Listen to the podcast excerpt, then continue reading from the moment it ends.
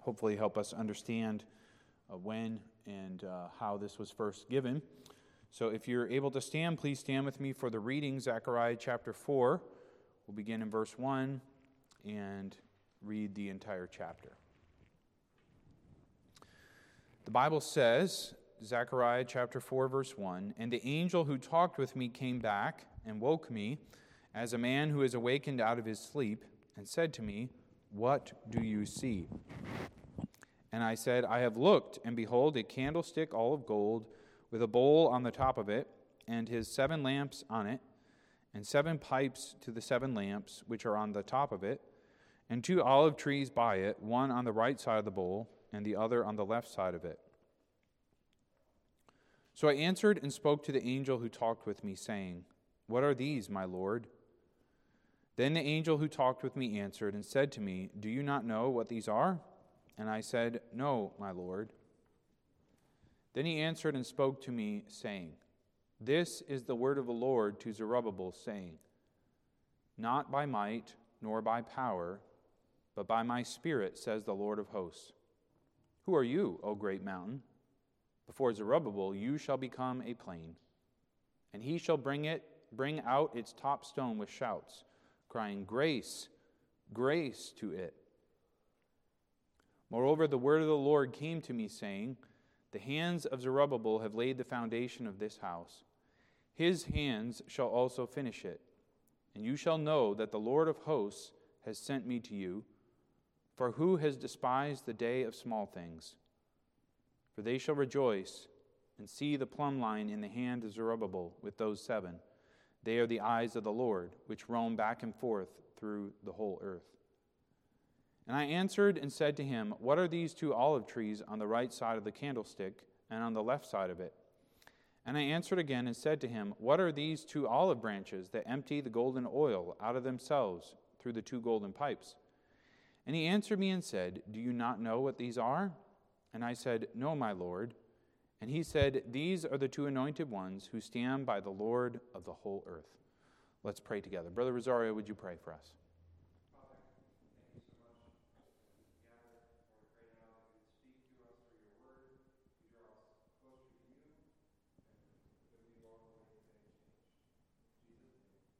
Amen. Please be seated.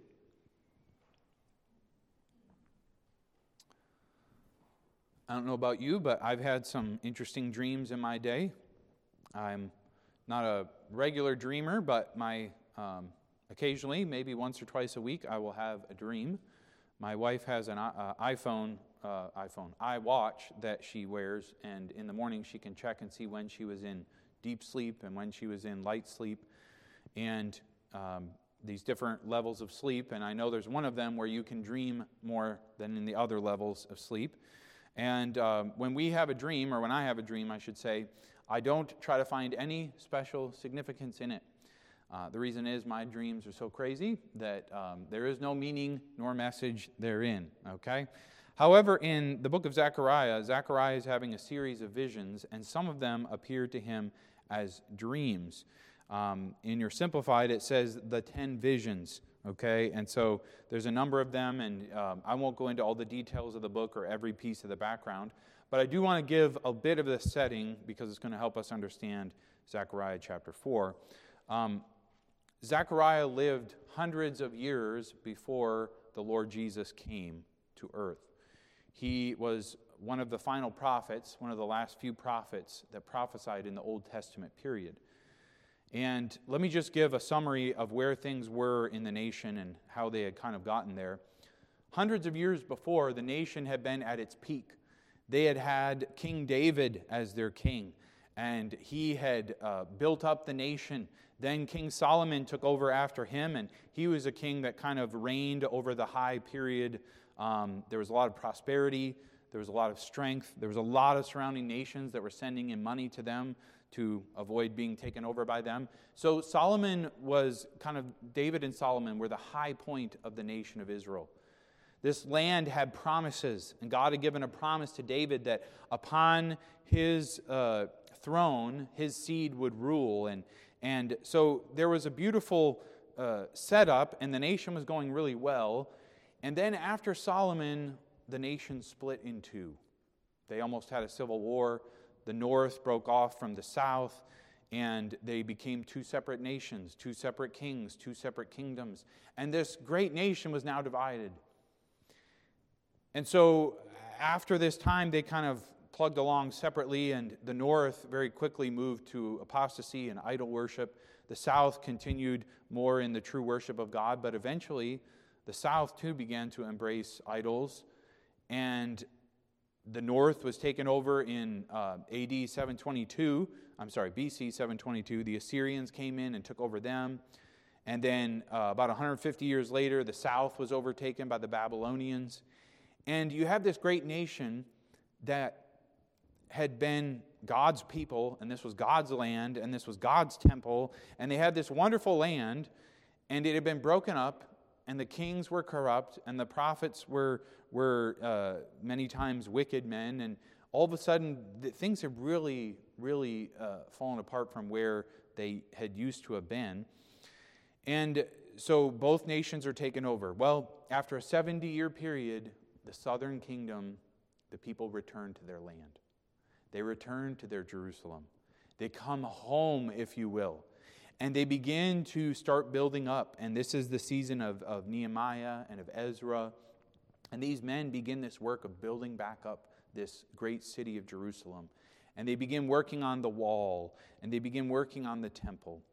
Well, when Zechariah begins his ministry and when he serves, he's at the point in time where the foundation of the temple had been built, but things had kind of ceased. They had started the work on the temple, but they had stopped or they had severely slowed down. People were discouraged, and things were not going very well in the whole rebuilding the temple. They had kind of hoped that, oh, they would be back and it would be like the old days, and they, helped, they hoped they would get their free and full liberty from Babylon, and they hoped they could have their own nation again. And so you have, if, if you can just kind of imagine, you have this group of people that have hopes for this temple to be rebuilt. And yet all they have is this cement slab, if you will. And the work has ceased. And Zechariah is the prophet who is preaching to the people. Haggai is also preaching at this time and trying to lead the people. So the foundation has been laid, but things have ceased. And it is at this time that God's Spirit and God's angels come to him with these messages. And they come with messages that he is to either know for himself or he is to give to others. And in the text, you'll notice that Zerubbabel is the one who is uh, being addressed in verse 6 and then also in verse 9 and verse uh, in, in those verses there zerubbabel this message that god brings zechariah is a message for zerubbabel. Well who is zerubbabel? Zerubbabel is one who had returned to the land and he was like the governor the political leader of jerusalem and of that area there was a man named Joshua, not the same Joshua from the other, the book of Joshua, okay, different Joshua, who was the high priest. So you have this high priest, you have this governor, and God comes to Zechariah and says, I have a message for Zerubbabel. And this message comes in the middle of this vision. So he has this vision, and he's talking with this angel about the vision. And I won't go into a lot of depth about the vision. Um, I know some things about it. We don't have time to get into the candlestick and the trees and the oil and all the pictures. But what I want to point out is that in verse 6, it's as though God kind of turns or he, he totally changes the subject. And from verse 6 all the way down to verse 10, there's like this big parentheses. There's this interruption.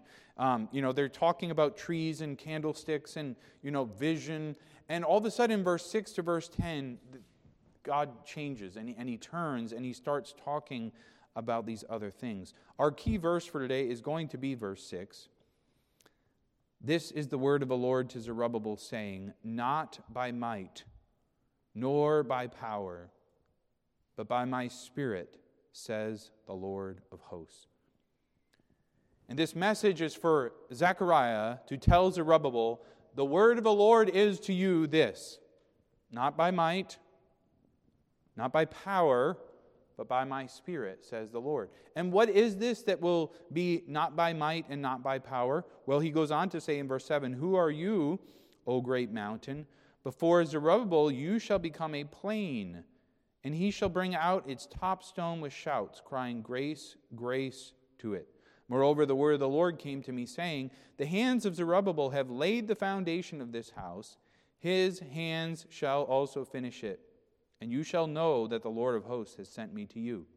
For who has despised the day of small things? So the message for Zerubbabel is You have laid the foundation, you will lay the top stone. Now, the top stone or the cornerstone, the headstone, um, the cornerstone is usually used on, on the base as kind of a starting point. But a, a top stone or a headstone or a capstone is the last stone that's put into place. And if you think of like a, um, an arch, I think this is the best example of this. When you think of an arch with, built with stones, okay, you, you start off with the pillars and you kind of bring the sides and then you, you work up that arch, right? And the final stone is that triangular angled stone that fits in the top and holds it all together. That's that last stone. That's that capstone or that top stone. And he says, Zerubbabel has laid the foundation. He shall also put that capstone into place. Now, I'm putting all the pieces of the context and the message together. Zerubbabel is over here, and he's looking and he sees an empty foundation. And maybe some of the people that have been working have stopped working. Maybe some of the plans have been set aside or delayed, and there's not a lot happening. And I can't prove it, but it sounds like God's trying to send him a message because Zerubbabel has kind of got this idea of, well, maybe this wasn't such a good idea after all. Or maybe Zerubbabel is thinking to himself, this, I started it, but somebody else is going to have to finish it because I'm done with this project.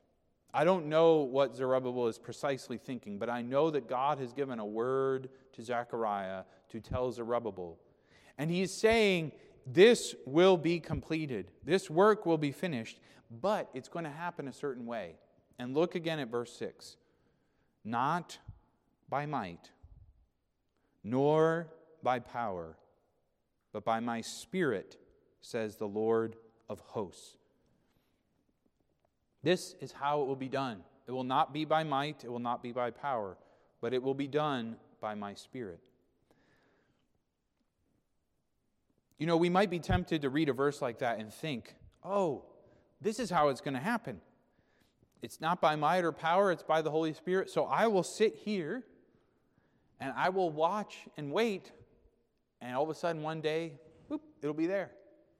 But that's not how it's going to happen. He says, Not by might nor by power, but by my spirit. That doesn't mean that Zerubbabel is not going to have to do anything. It doesn't mean he's not going to have to lay stones. He's not going to have to talk to people and work together and make it happen. Well, yes, there, there's effort involved, but that's not ultimately how it gets done. Let, let's talk about these words, not by might. Not by might. The word might here, uh, it, it has this idea, it can be translated several different ways, but it has the general idea of strength or might. Occasionally, it is translated armies, which is a little interesting if you look at the final uh, end of the verse. What does it say? Says the Lord of hosts. That word hosts is a word for armies, okay? And the word might and power are very similar. Uh, some might even call them synonyms. But if there's one thing that we might draw out as a distinction between the two, it would be this. The word might sometimes refers to collective strength. It refers to an army of people or a group that is working together. And so, uh, you know, in our world today, we would call this networking. We would call this teamwork. And uh, we would call it um, um, you know, borrowing smarts or um, gathering others to join in. And, and he says this will not happen by this group might or this group power. You might be scratching your head a little bit. And you say, well, what, what, what's the idea here? Because is the Bible against teamwork? Absolutely not.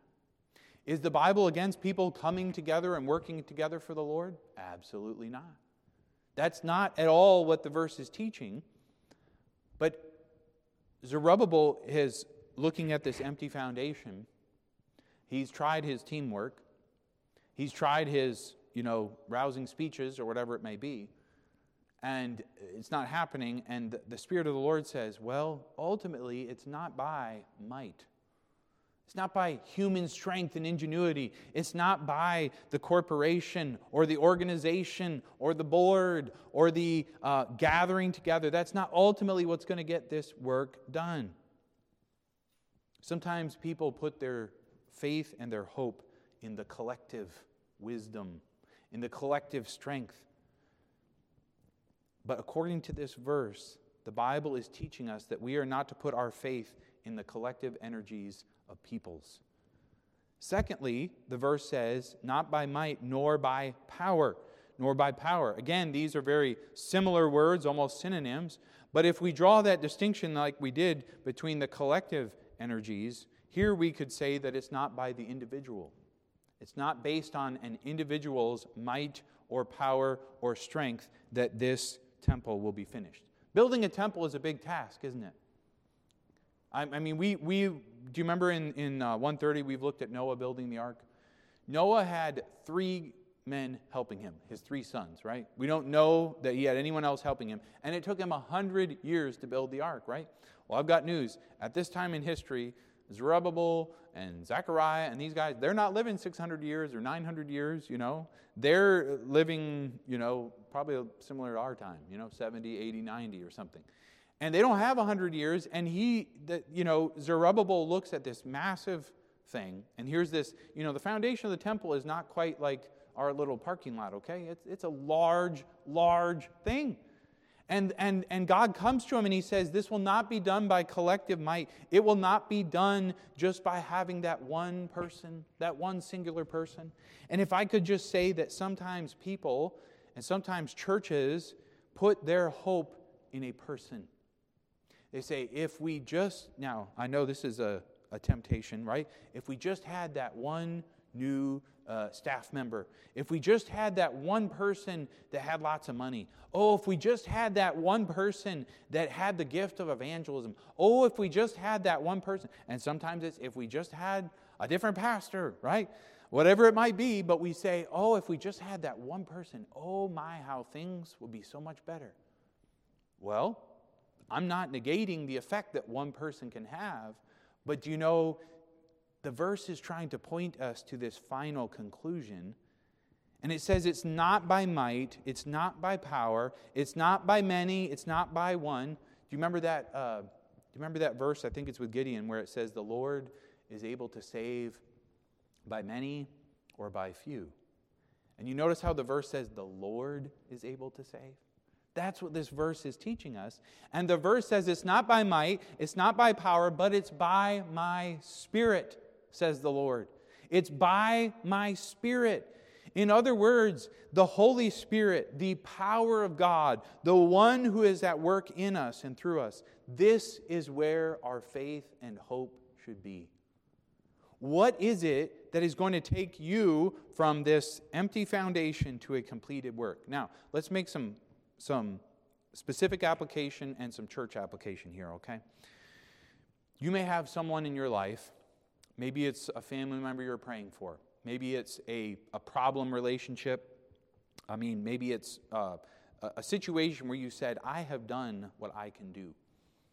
I have prayed, I have tried, I have worked, I have done what I can do, and it just sits there and nothing's moving. Nothing's changing. There it is. And you might be tempted to think, you know what?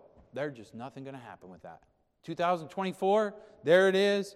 Uh, but there, that's just nothing. And, and this verse would teach us that we would say, you know, I, I can't uh, change this person. And even if I brought a bunch of counselors and, and uh, money people or wise people or good friends or whatever it is around this person, that wouldn't be enough to change their heart or to change their situation.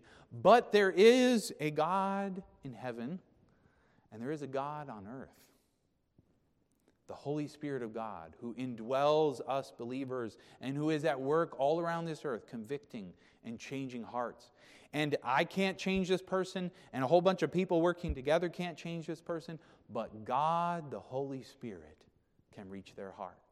You might have a, a, a, health need or a financial need. You might have some area in your own life where you feel like a failure and you say, I've tried and I've tried and I've tried. And this verse to you says that you alone and humans alone are not the answer, but there's a God that, is, that dwells within you.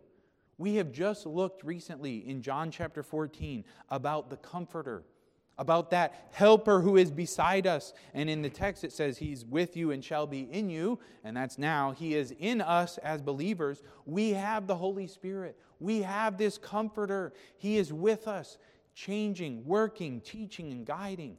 And this verse would teach us to trust the Holy Spirit. Can you trust the Holy Spirit? Or are you content to say, I'm going to keep doing what I can do. And I think I can fix it. I think I can figure this out. I heard the analogy, and it's just an analogy, but I heard the analogy of driving a car. And this was the example. You, you could have the Holy Spirit sitting next to you in the car, and you can drive the car. And, and He can just tell you where to turn. And, and the person was saying, you know, some people try to live their Christian life that way. They're in the driver's seat, and God is kind of beside them for counsel when needed, you know? And if I have any troubles, I'll reach out, but, you know, just let me drive my car. And that's how they roll through their Christian life. And, and, and the, the storyteller is saying, you know, actually, they said the roles need to switch, and the Holy Spirit needs to be in the driver's seat, and I need to be beside him. And then he said, you know what, it'll never work. He said, it'll never work like that because you know what I'll do? I'll reach out and I'll say, oh, no, no, no, don't, don't turn here, turn here. And, and I'll reach out and I'll grab that wheel and I'll say, No, no, no, we need to get off on this exit. And so they said, You know what I need to do? I need to get in the back seat. I need to get in the back seat and let the Holy Spirit drive the car. And he said, You know what? That'll never work either. Because because I know what I'll do from the back seat. I'll be shouting things and I'll be saying, No, no, no. He says, I need to do is I need to get in the trunk and let the Holy Spirit just drive and take me wherever He will. Now, I know it's just an analogy, but I want to ask you who's in the driver's seat in your life? Who's driving you? Who's making the decisions in your life? You know, there are times where I have to stop and pause and meditate and ask these questions about my heart, about my life. Is the Holy Spirit doing the work? Or is it me trying to accomplish it alone? There's three conclusions I bring from this verse. Number one, we must cease self reliance. We must stop relying on ourselves, trusting in ourselves. You know, Jeremiah 17, 5 says, This is what the Lord says Cursed is the man who trusts in man and makes flesh his arm, and whose heart departs from the Lord. For he shall be like the shrub in the desert, and shall not see when good comes, but shall inhabit the parched places in the wilderness, in a land of salt that is not inhabited. How many of you say, That's what I want for my life? I want to be in the wilderness, in that place where there's no water, where it's really dry, and where nothing goes as it's supposed to. That's what I want for my life. Nobody would sign up for that. But the path to the desert has some shiny signs along the way. And the Bible says, Cursed is the man who trusts in man. That's precisely what God, through Zechariah, is telling Zerubbabel. Don't you put your trust in humans to get this job done. Put your trust in the Lord. And if there's a message for Pastor John today, it's this I must not put my hope and my trust in people, whether it's myself or others. I must trust in the Lord. He is the Lord of this church. He is Lord of this place. And my confidence for the future of every Nation Baptist church is the Lord God Almighty. It is His church, it is His work. And so I will not put my faith and my hope in might and in power and in human wisdom and human words and there's so many things that we can rely on that draw us away from simple dependence on God.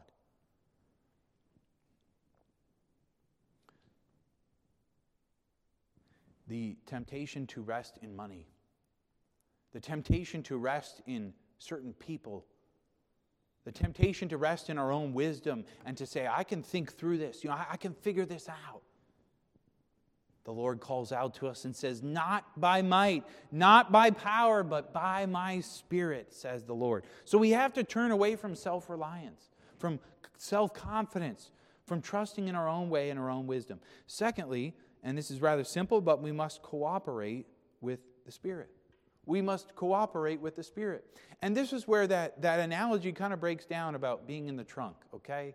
Because God does not intend for us to be in the trunk and we just don't do anything, right? We're like tied up. Like, this is the Christian life, you know, do nothing and God does it all. That's not the idea, right?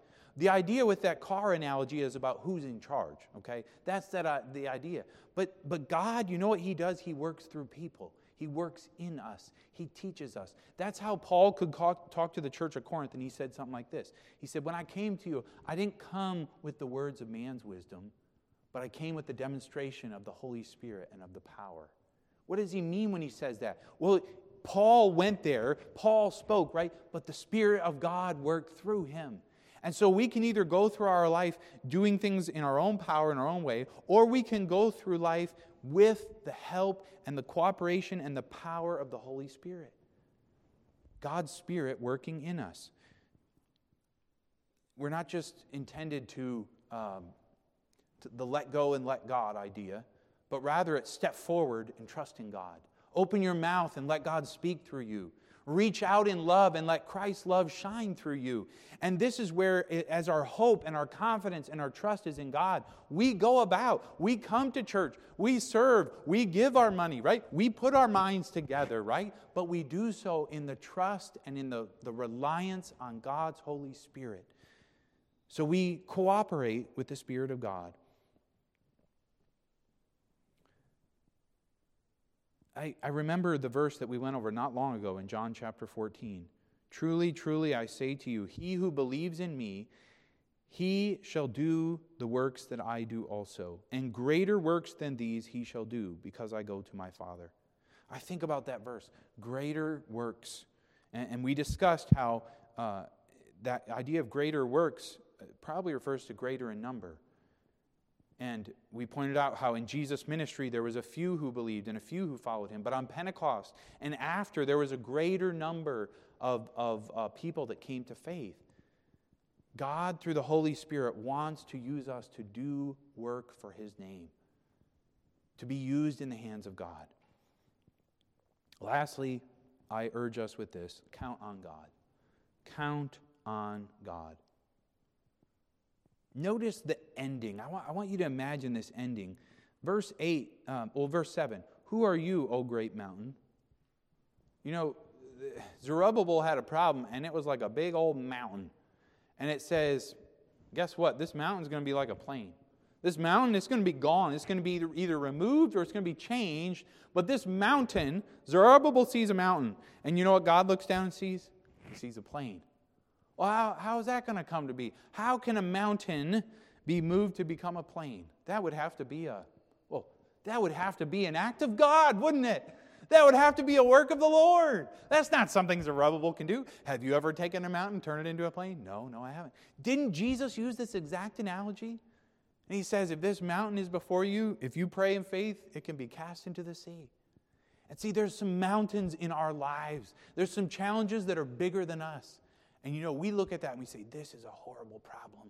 This is just an awful thing because look at this mountain and these things that's not changing. And, and you know what God sees? He sees an opportunity to show his power.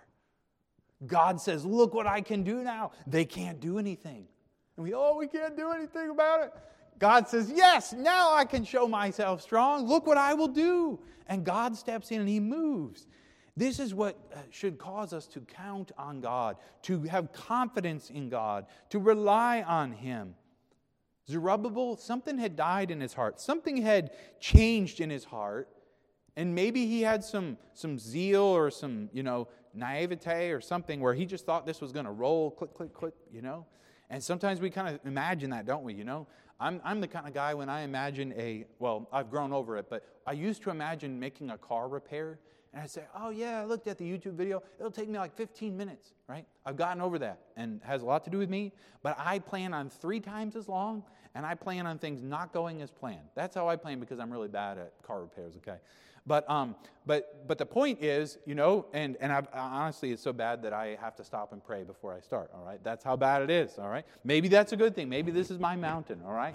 and, and God brings me through it. But my point is, sometimes we imagine things just unfolding like without any issue. And Zerubbabel had maybe started out with that in mind. and all of a sudden he's looking at an empty, flat foundation, and all his friends are off doing other things. And he thinks, Don't we have a temple? We have a temple to build. What have you have you missed it? And here comes the voice of God. It's not by might. It's not by power. It's by my spirit, says the Lord. This is my verse for 2024. We, we're going to have some mountains to move. We're going to have some things that, that we say, I don't, I don't know what to do about this, or I don't know how we're going to solve that. But you know, the promise of God to us is that we have the Holy Spirit. And He has not forgotten or abandoned us, but sometimes He just pushes us into the corner until we realize, look around, and we actually see we don't have any other option. And we look to God and we say, Dear God, help. And He helps. And you know what that teaches us? Just to depend on God. Yes, I'm going to work. Yes, I'm going to plan. Yes, we're going to serve and we're going to do. We're not just going to stand here and be like, God does it all. No, no. We are laborers together with God, Corinthians tells us. But we do so in faith and in confidence in God alone. He is our hope, He is our trust. This gives me great hope and great confidence because our God is the same yesterday, today, and forever. Zerubbabel had a mountain. God said it would be made a plain. You have some mountains. Put your hope in God. Trust in Him and give it some time. And let's see what God does. Let's bow our heads together. We're not going to have a uh, not going to have a hand raised invitation, but I just want to encourage you that if God's spoken to your heart, please use this time. Please use this moment to speak to the Lord. Tell him about your mountain. Maybe you don't have a specific thing on, on your mind, but you just know that there's going to be some. And ask the Lord to build a deep faith in your heart. That you'd remember this verse this year not by might nor by power, but by my Spirit, says the Lord. Father, I thank you for Zechariah and Zerubbabel. I thank you for these verses. I'm thankful that there is truth for us today.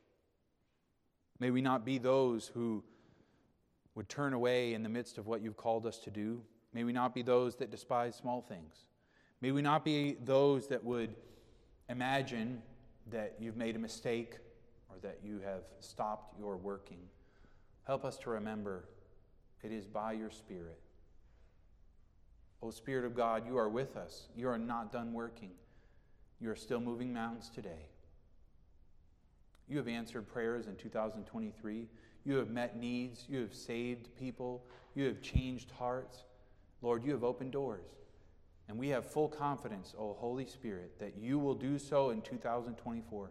I pray if there's anyone in this room whose heart is closed to you, whether they are unsaved and their heart is closed to you, or they're your child and their heart is closed, O Holy Spirit, would you convict them? Would you draw them to a place of unity and of freedom and of oneness with you? Oh Lord, I pray that no one here would leave with the attitude that they can run their own life or that they can accomplish their own goals. Dear God, we are so fragile and weak. You alone can accomplish these things. And at any moment, dear God, you can take our health. You can take our finances. You can take those relationships. You, Lord, you have all the power. And I pray that we'll not pretend that we can control things. Dear Lord, help us to rest in you and to do your will in humble cooperation, in humble dependence upon your Spirit. I need this truth, O Lord. I need it for me. And each one here needs it for their own lives, and our church needs it as a whole. We trust in you. In Jesus' name, amen.